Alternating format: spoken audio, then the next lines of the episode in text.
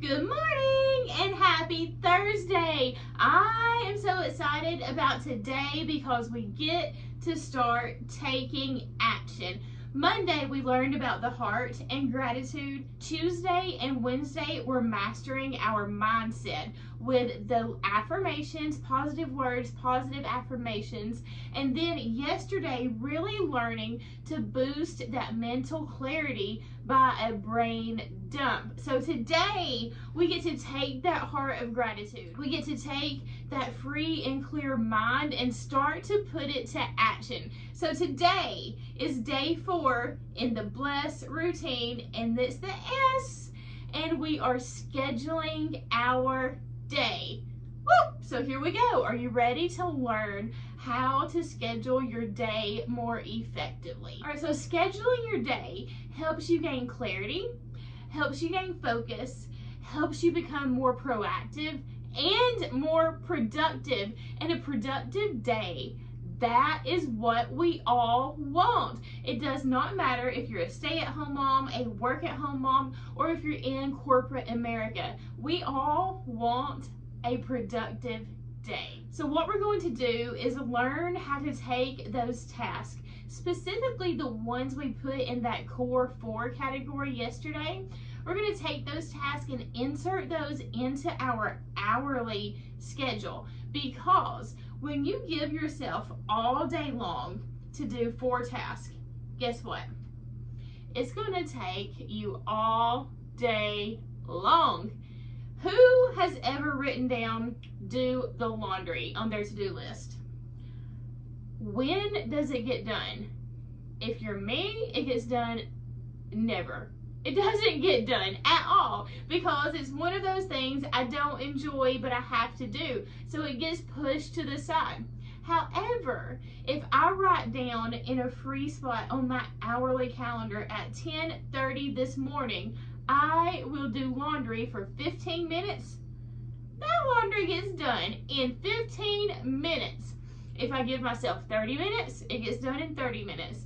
The point is, we schedule our priorities and our tasks into our day within a reasonable amount of time so that we can make the decision to get the things done and they get done. And it starts this cycle again of motivation. Then you're motivated to do something else.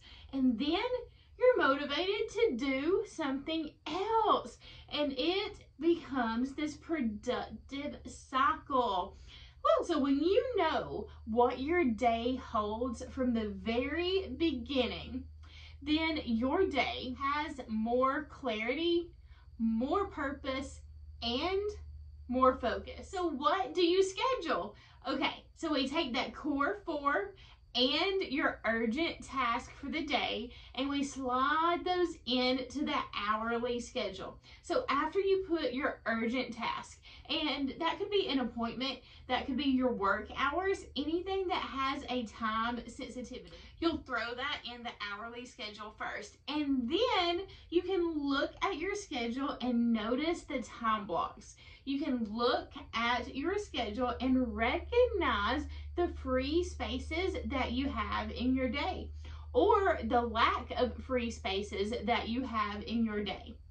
Last week in the Blessed Boutique community, when I asked you guys what you would change about your daily schedule or your daily habits, here's what you told me. You wanted more me time. You wished that you had time to sit down and read your Bible. And what you really craved was more structure. There is a way that we can actually take time for ourselves and read that Bible and find more structure in our day. And the hourly time block is just the thing that you need in your life to make it happen. So now is your time to shine. This is where you get to start taking action. Your schedule in the beginning of the day gives your mind the confidence that you know what is coming. And when your mind feels that confidence, it gives you the motivation that you need to tackle a task. And that is a win. All right, so did you know that the word decide means to kill off any other option? So when you wake up every morning and you decide to pick up your daily planner sheet and to start with the gratitude and list your affirmations, finish emptying your mind with a brain dump and then scheduling your day. You are deciding that you will kill off any other option. You're committed to this routine. And this routine only takes you a few minutes of focus and it improves that clarity, it's a win win. I have two secrets I want to share with you. The first secret is to keep it simple. You are learning a new process and you don't want to overwhelm or stress yourself out at all, right? You want to find that mental clarity. You want to find that focus. You want that peace and that joy to fill your heart. Yes. So, secret number one is keep it simple. Give yourself realistic goals for the day. Keep those core four with actually four things. Keep your focus on those tasks and keep your focus on how your schedule is going. That way you stay focused. That's rule number one. Number two is compare yourself to no one. Your schedule is made for you and your day and your family. Vanessa made a great point yesterday. She is a very busy woman. She has a corporate nonprofit job and she runs a ministry and has a farm and her kids are grown. Now, her day compared to Angel's day, who just had her fourth baby and has all kids at home with her right now, their days are going to look so different. But at the end of the day, they are both women on a mission with a purpose to love and serve. And they are fulfilling their God given gift. And this system is helping both of them progress through corporate America, nonprofit, farm, grown kids, and four kids at home under eight with a newborn. Rule number two is make this your own and compare yourself to nobody. So in your workbook today, on the last page, I gave you a few tips for planning your day. I want to talk about one of those specifically and give you a great example. One of the tips says to batch your day so that your similar tasks can line up on the same day. So let's say that on Wednesday every week, you are off that would be a great day that you can stay in a t-shirt and leggings and do the task around the house. The catching up on your reading, doing the extra laundry that gets shoved to the side all week long, changing the bed sheets, those similar activities. Can y'all tell that cleaning the house is on my mind today?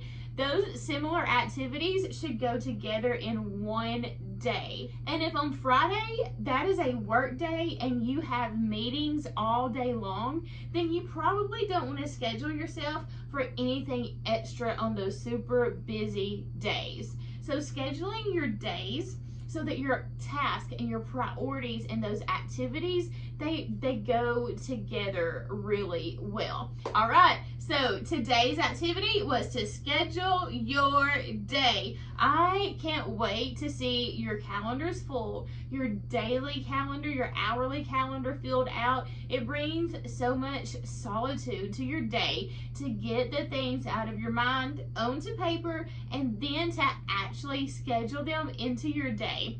And this time blocking schedule, this hourly time block, it allows you to see your open spaces. It allows you to see if you have time that you're wasting or if you are taking full advantage of your day. It gives you the ability to visualize your day and to see when you can have that me time. It gives you the ability to see when you can open your Bible and it immediately gives you structure. And that is what we're here for.